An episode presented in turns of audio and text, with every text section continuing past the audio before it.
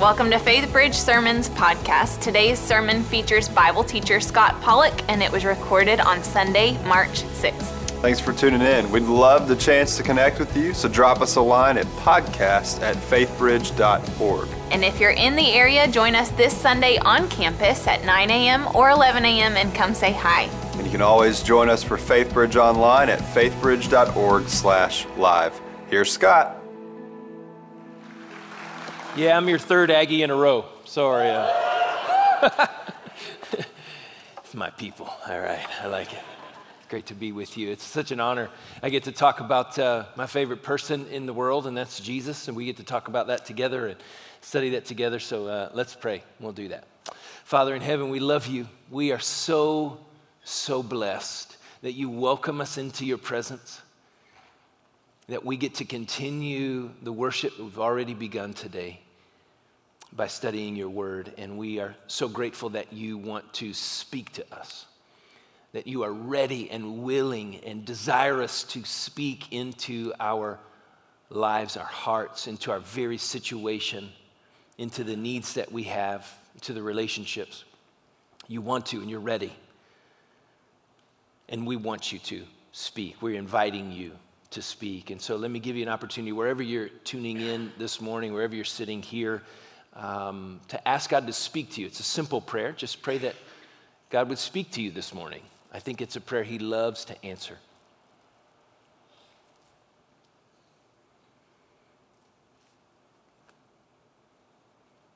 double that prayer and pray for someone around you. If you're tuning in online, just pray for your neighbor or someone who's in your apartment or house with you or someone who's sitting here beside you or behind you, in front of you, if you don't know who they are, just ask God to speak to those that are with you and around you.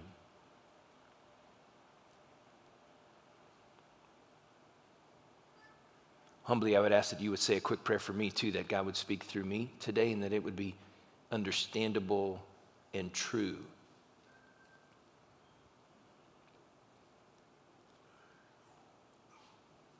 Father, we trust you. Oh, we love you. We honor you. We worship you. We trust you. We honor you. We worship you. We bless you, Father, and we pray all this in Jesus' name. Amen. Well, it was one of those super awkward moments. You ever had one of those? I'm just glad I survived it to tell you about it. It was that awkward. It was gosh, almost 25 years ago, I was in a small village in southeastern Botswana on a trip there. One of my first long across the pond kind of international mission trips, first of many. And uh, me and three friends were there. I, I, was the lowest on the totem pole. I was helping lead worship. I got to share my story uh, once, and I was carrying the luggage, basically. It was fantastic for me. And uh, I remember this day like it was yesterday in a room about this size, and it was a student conference from students all over the country of Botswana. Beautiful people. Um, this, they, they identified students like in, in teens to mid 20s, so there was a wide range. And some of them had walked, had walked for two weeks to be at this conference, okay? Um, it was just gorgeous to worship with Botswanans, and uh, it, it, was amazing. Um, during our time there, we had many different translators. My favorite was a guy named Frank. To this day, I've never met a person with a more beautiful smile than Frank, okay? And the best trans, I've had a lot of translators around the world. Frank was by far, hands hands down the best. He would stand next to the speaker, at, again, only once it was me when I was trying to sh- uh, share my testimony. Stand next to our speaker and would use exactly the same hand motions and voice inflection as the speaker right next to him. It was like a mirror image. It was awesome.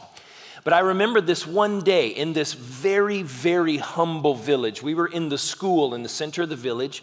Most of the houses, in fact, all of the houses around were huts. There's no air conditioning. Um, it was a very, very humble place. There was only one vehicle in the entire village. It was a gray Datsun pickup truck owned by the chief of the village. I still remember because it had an Iron Maiden bumper sticker on the back of it.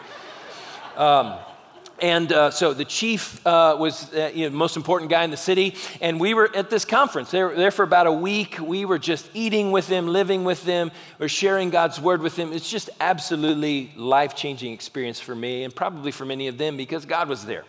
Um, during one of the worship services, something happened, this awkward moment. Now, to prepare you for it, I need to tell you that in Setswanan, the, the language there that uh, the Botswanans speak, there is a very special word, and it's used for multiple things, all of them very special. The word is pula, and it is the name of their money. Um, it is also a word referring to rain, which is very, very precious in uh, southern Africa. And it's an honorific word that you say in the presence of special people. Um, when people enter the room, it, it's a um, it, it's multi-use, right? But pula. And so here's the moment. We're in worship, and uh, Frank is up on stage doing something, and um, we're singing a song, or, or we're, we're, we're having a bit of a message or, or, something is happening on stage. All the attention is on stage and everybody is seated, except from the back of the room, people start rising and you hear them saying pula as they raise their hand in the air like this. They're not shouting it, they're not whispering it, they're just saying it right in the middle of their tone pula. Pula, and it, and it begins to spread, and everybody stands up, and, and everything stops on stage, right? And we notice from the back, it was the owner of the Iron Maiden Datsun pickup truck, right?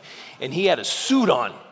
And he was walking, and everybody knew, oh, this is the chief of the village. Very important. Pula, Pula, Pula. Everybody. And so everything stops. Actually comes up on stage, gives the microphone for a little bit, and, and welcomes everyone to his village. This is his place, right?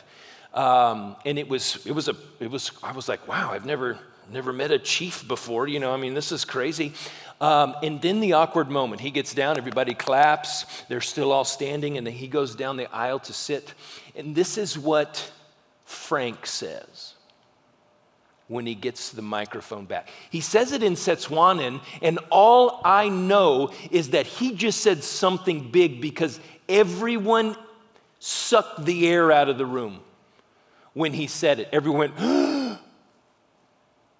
and he grabbed the mic. This is what Frank said. Okay, now let's get back to worshiping the chief of all chiefs.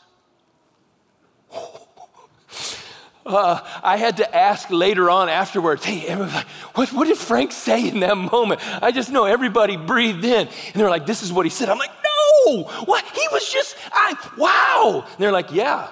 And I'm like, Frank, I knew I loved you. I love you even more now. I don't know about you, but I, I want some of the bold clarity that Frank had in that moment. How about you? I want us to look at Jesus today, again, as we move ahead in the Gospel of Luke and focus on his arrival in Jerusalem in chapter 19. I want us together to see through to the true. I want us to see through to the true, and I hope you're interested in doing that with me because I, I have a problem. I just want to confess it to you. And I think I may have some co uh, partners in the room. My, my problem is this I underestimate Jesus. I underestimate Jesus because I underestimate my need for Jesus, and I do it constantly. And this text, as beautiful and monumental as it is, hopefully um, God will help us to remedy that, even just a step together. So in Luke chapter 19, we'll start in verse 28. If you've got your Bibles, it will also be on your screen. For those of you who are tuning in from your apartment or your couch, you got a Bible somewhere, so please go grab that. We'd love for you to read it um, in a Bible in your hands again, but it'll be on the screen. Luke chapter 19, starting in verse 28. This is what it says. After he, that's Jesus, had said these things, he was going on ahead, going up to Jerusalem. When he approached Bethphage and Bethany, near the mount that is called Olivet, he sent two of the disciples, saying, Go into the village ahead of you. There, as you enter, you will find a colt tied on which no one yet has ever sat. Untie it, bring it here. If anyone asks you, Why are you untying it? you shall say, The Lord has need of it. So those who were sent away went away and found it just as he had told them. As they were untying the colt, its owner said to them, Why are you untying the colt? And they said, The Lord has need of it. And they brought it to Jesus, and they threw their coats on the colt and put Jesus on it. As he was going, they were spreading their coats on the road.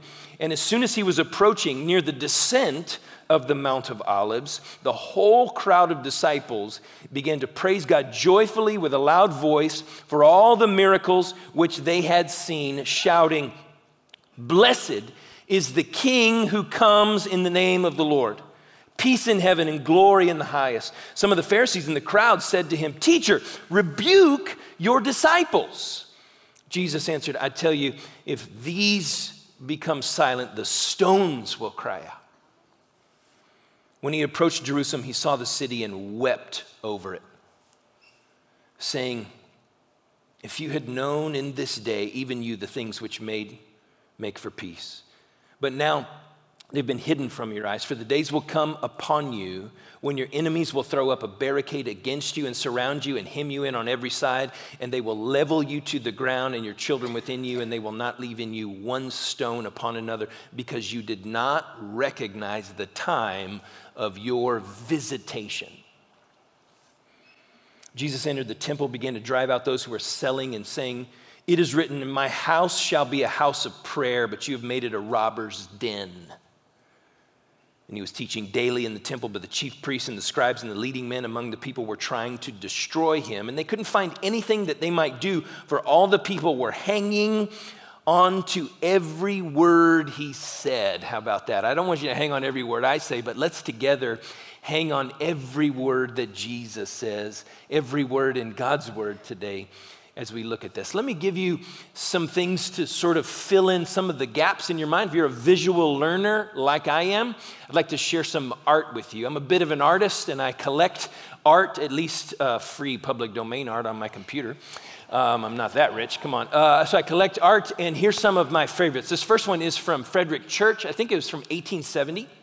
What it shows you is what I want you to see is what Jerusalem would have looked like from the Mount of Olives. Um, Jerusalem is built on several mounts, mountains with names. The Temple Mount, if you can see in the picture here, is technically built on Mount Moriah, where Abraham went to offer Isaac in the book of Genesis. Um, that's where the temple was built. That's where God told David to build the temple, and Solomon actually did it there. Below to the south of Mount Moriah is Mount Zion. That's where the king's palace was, the city of Zion. Now, up above it to the east is Mount called Olivet, the um, Mount of Olives. There were olive uh, trees and orchards all over it. Still today, there are olive trees.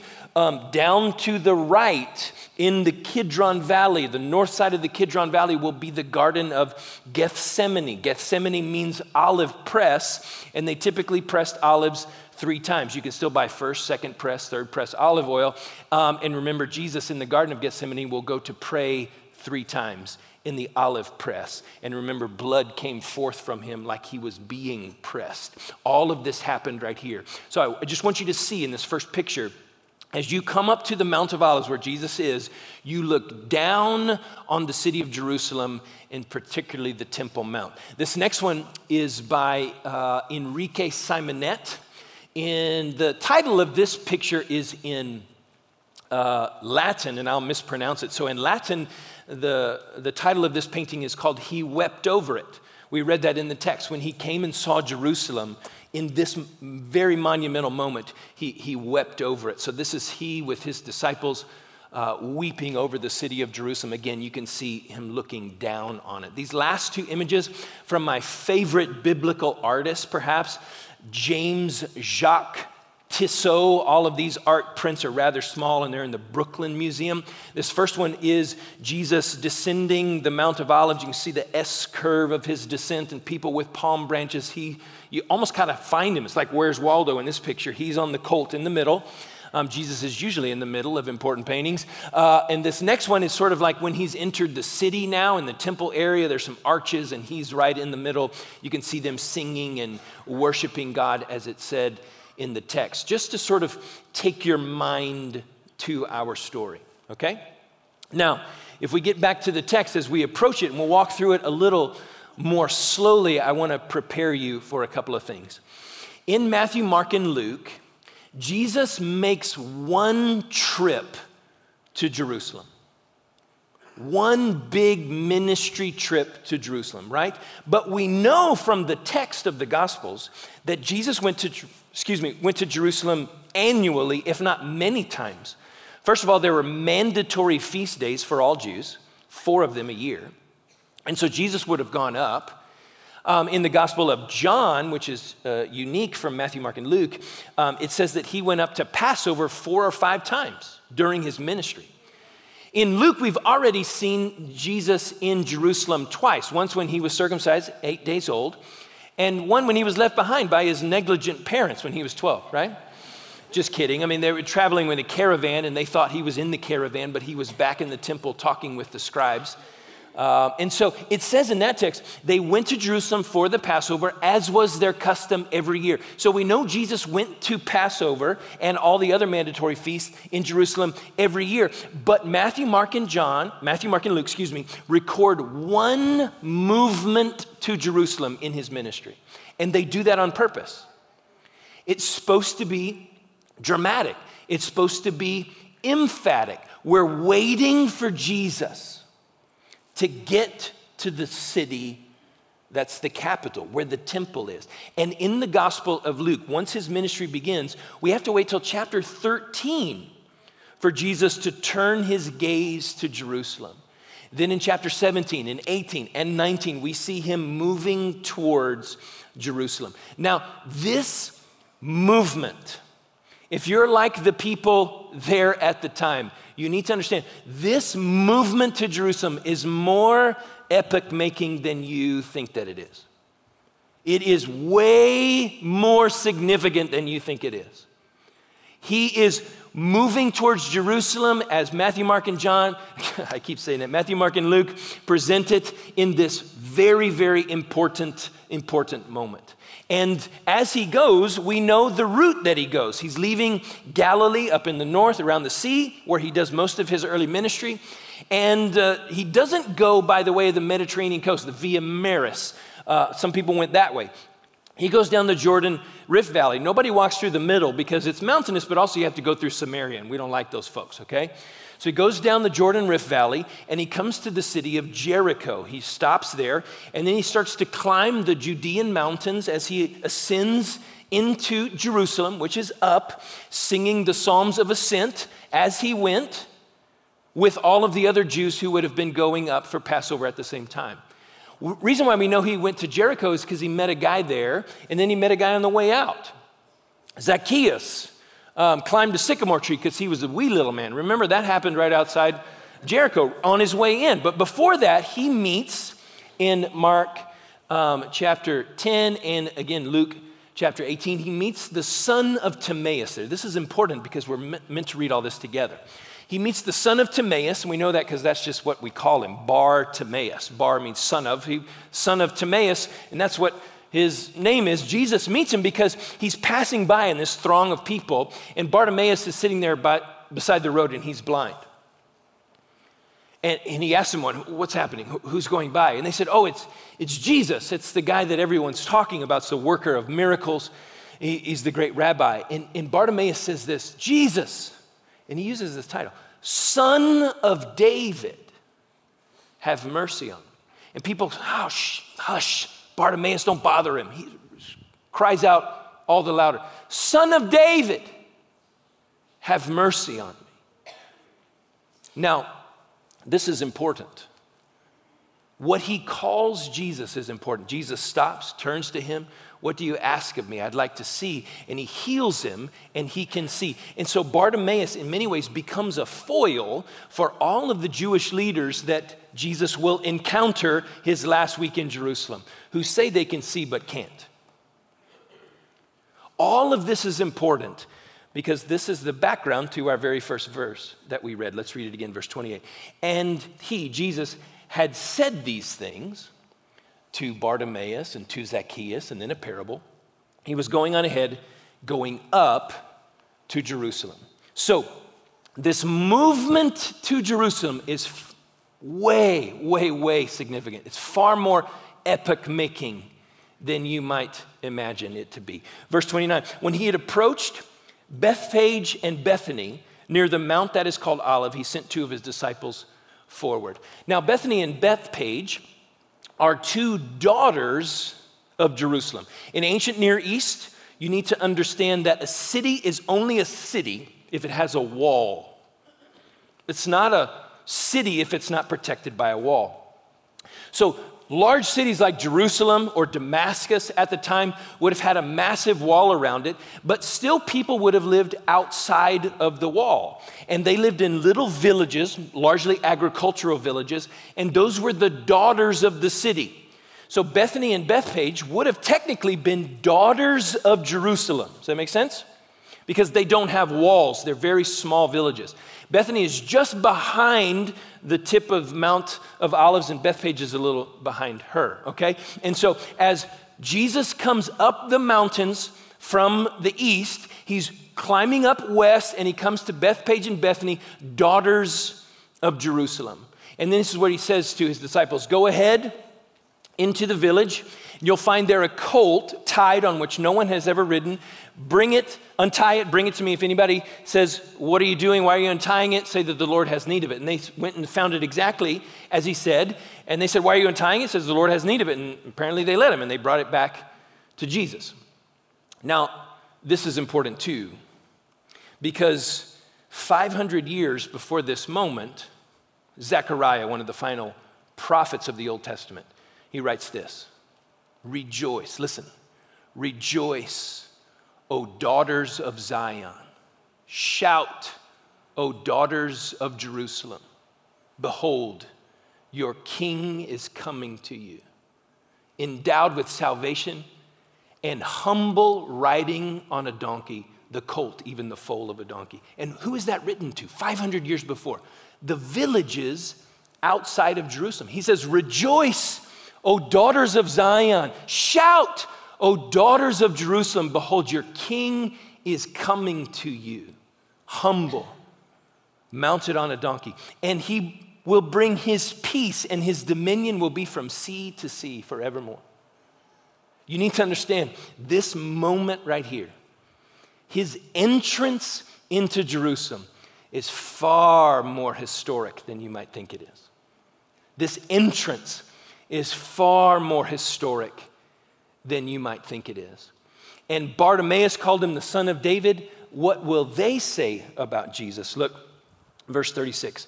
As he was going, they were spreading their coats on the road. As soon as he was approaching near the descent of the Mount of Olives, again, he's coming down the, um, what, the western face of the Mount of Olives, going down into the Kidron Valley, olive trees all around.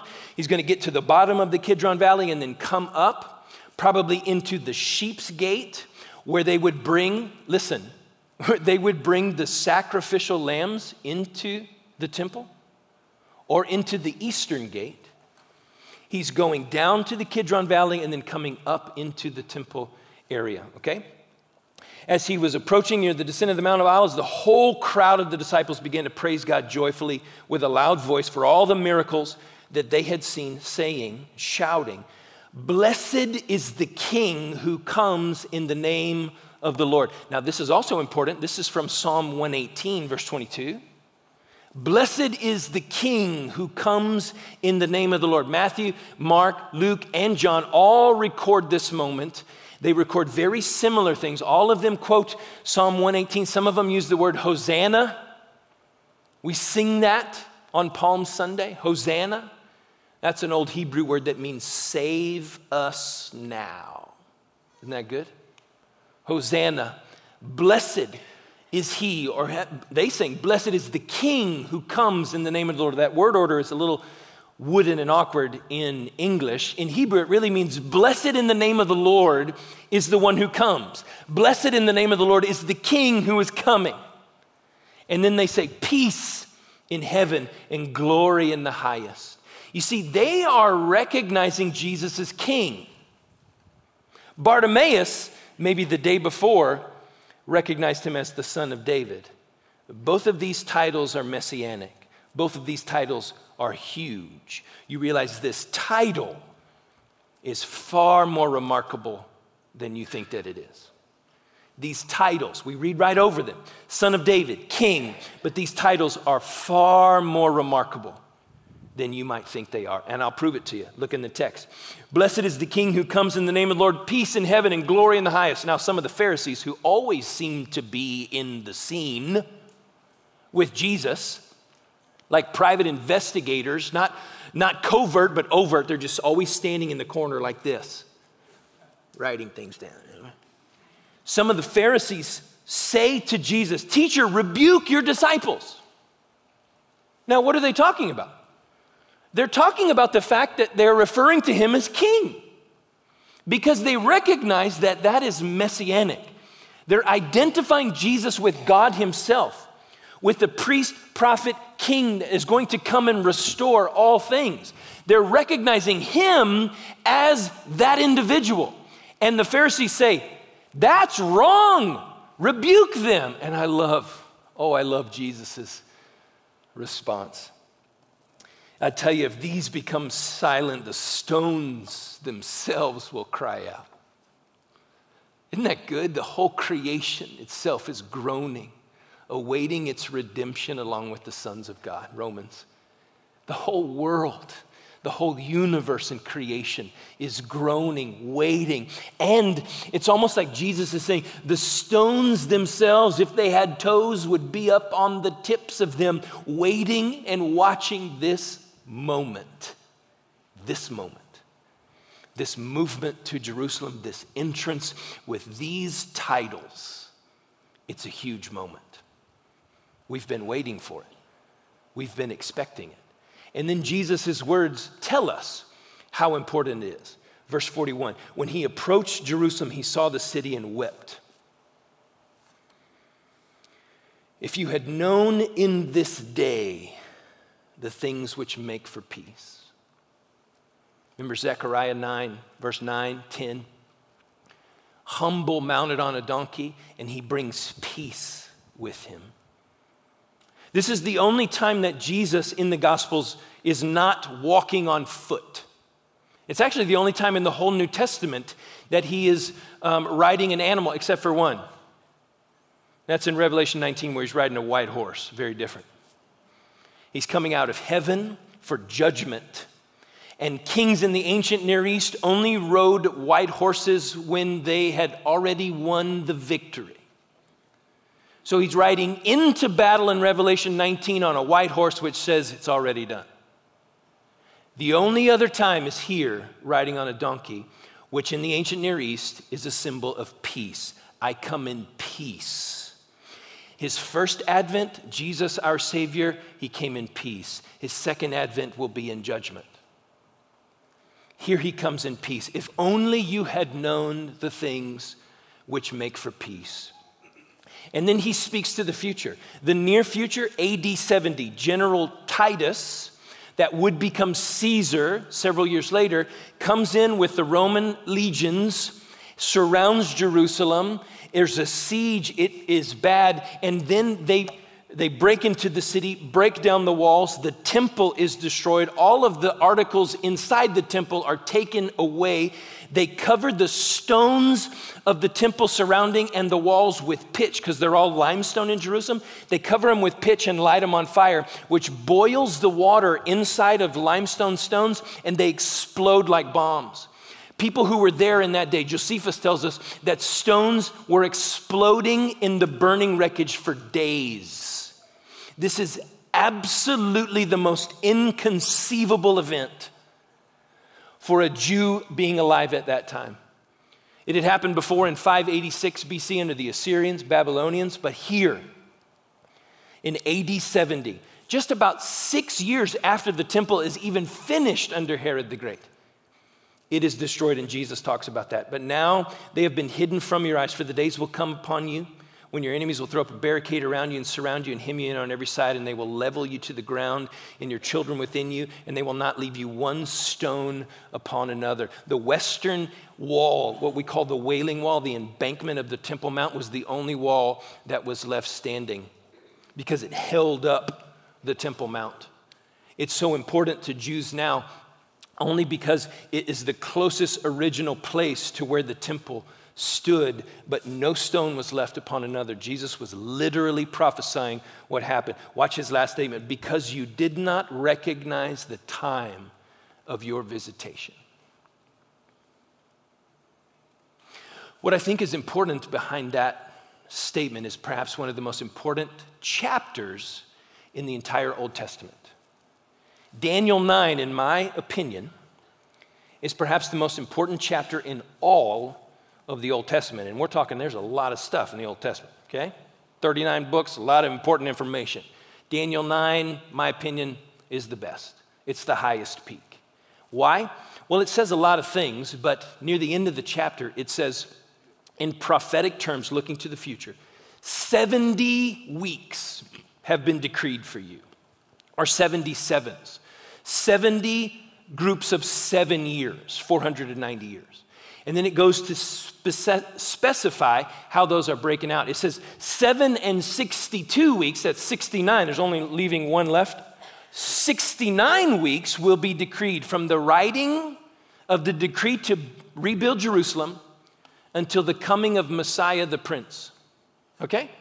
69 times 7, 483 years is going to happen from the writing of the decree, which we can date to 444, from the writing of the decree to rebuild Jerusalem to the coming of Messiah the Prince. Jesus says to the leaders, You should have recognized the day of your visitation. They could have. It was prophesied to the day. If you work it out with the Jewish lunar calendar, and many have, it takes us right up to March year 30 or 33, however you do it. I think it's 33. It comes right to the day. Jesus says, You should have recognized the day of your visitation. It was here. And they missed it. They missed it.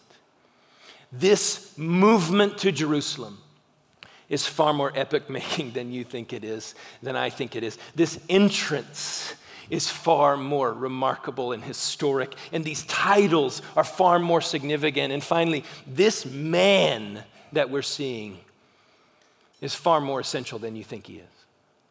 He's the center of everything. He's the center of the whole movement. He's the center of all of history. It's right here, right in this moment. This is his official presentation as king to the Jews. So, my big idea is pretty simple uh, and that's this the king still deserves a welcome. How about that?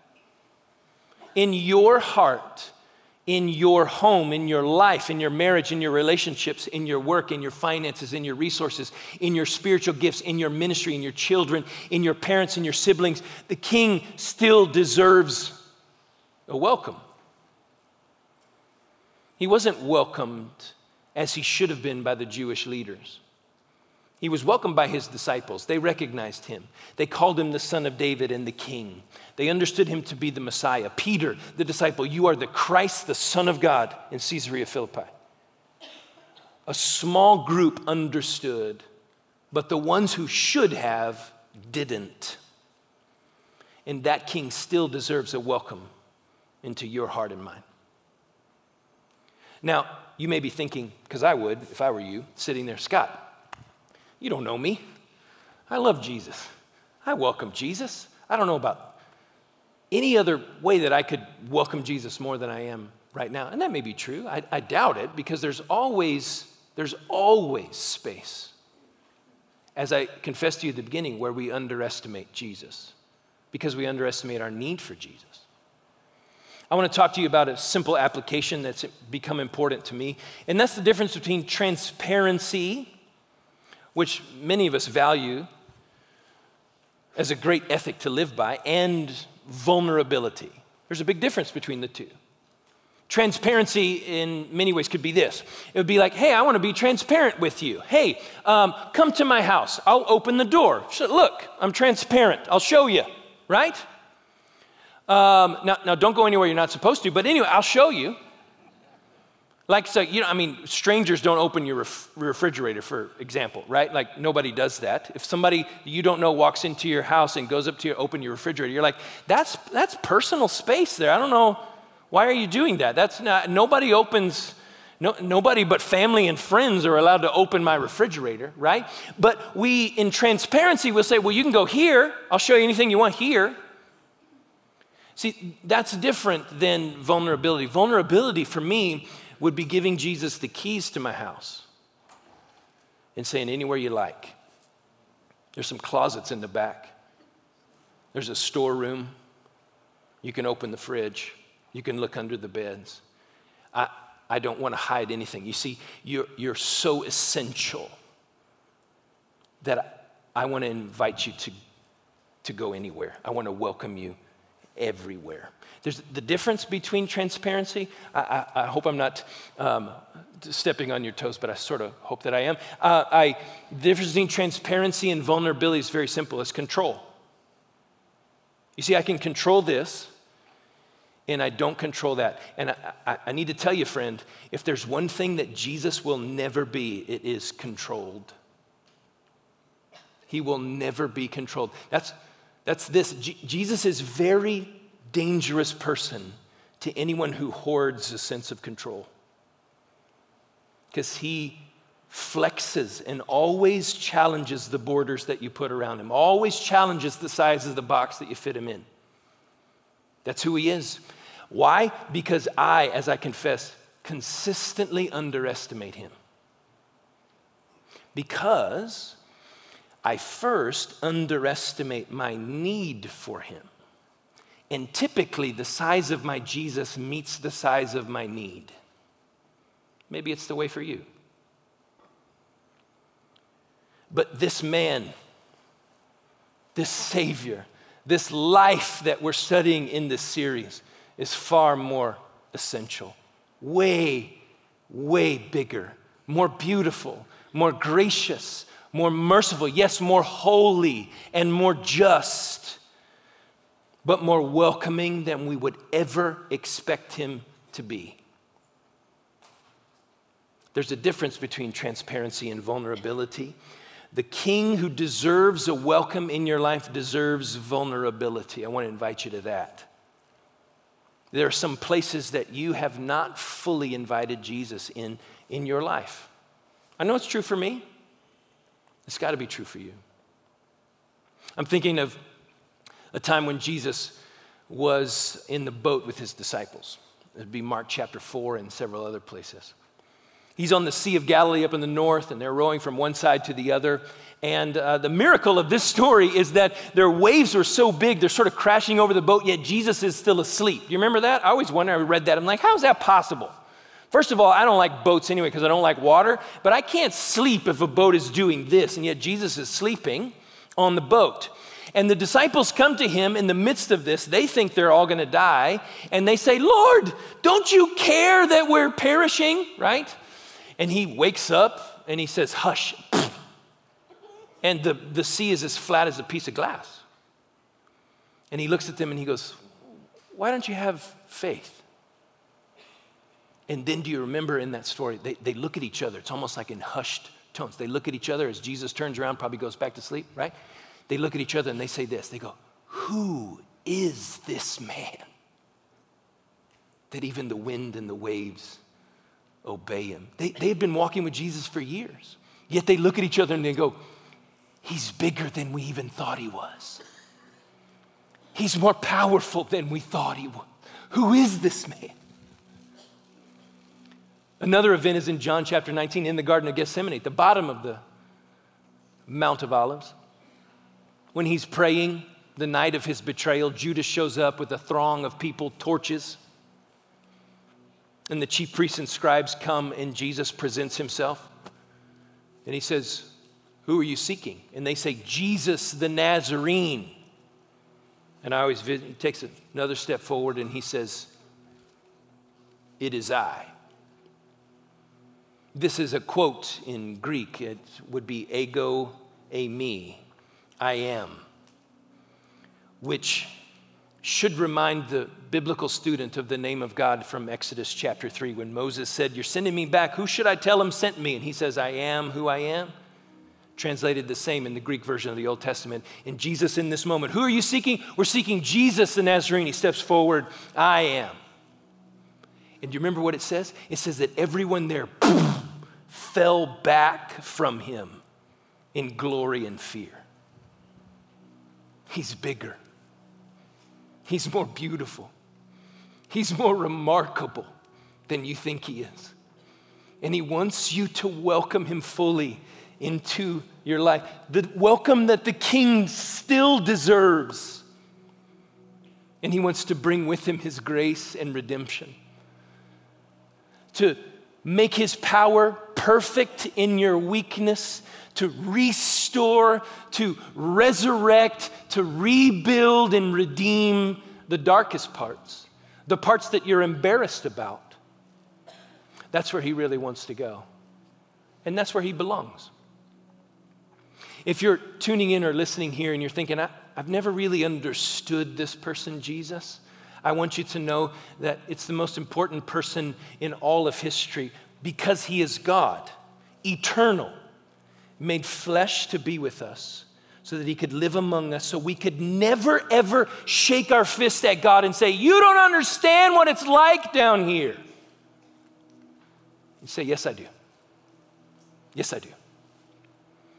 And then he came and he said, I'm going to pay the penalty of your sin to get you back into the presence of God. You remember the story of the Bible starts in a garden where we are in God's presence. It ends in a garden where we are in God's presence. The whole middle of the story is us trying to figure out how to get back into the presence of God.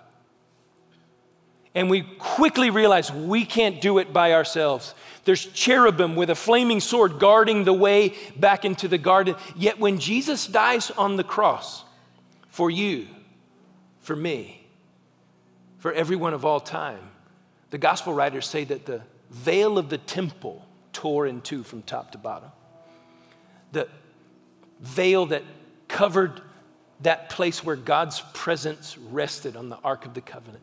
It exposed it for you and I, symbolically but realistically saying, Jesus has paid the cost for your sin, welcoming you by faith in Him into the presence of God together forever. He paid the penalty for your sin, was buried and raised to new life, and He asked but one thing trust, which is the opposite of control. He asked your faith in Him to say, I forgive you of your sins and welcome you into my family, restore you forevermore, secure in my love, sealed with His Holy Spirit. That is the beginning of a relationship that I invite you to if you're not already in it. And inside that relationship, I invite you to renew your understanding of a Jesus that is always bigger than you expect him to be, always more beautiful, always more gracious and welcoming. Let me pray for you. Father, we bless you and thank you. Oh, we love you for giving us your one and only Son. And Jesus, we thank you that no one took your life, but you laid it down willingly. And we, maybe for the first time, tuning in or here, we would say, Jesus, I trust you. I put my faith in you as my Savior to forgive me of my sin and welcome me into your presence forever. And Holy Spirit, we thank you for being the down payment, the seal of our redemption. Father, we bless you and thank you. We love you. We welcome you into our lives. We pray in Jesus' name. Amen.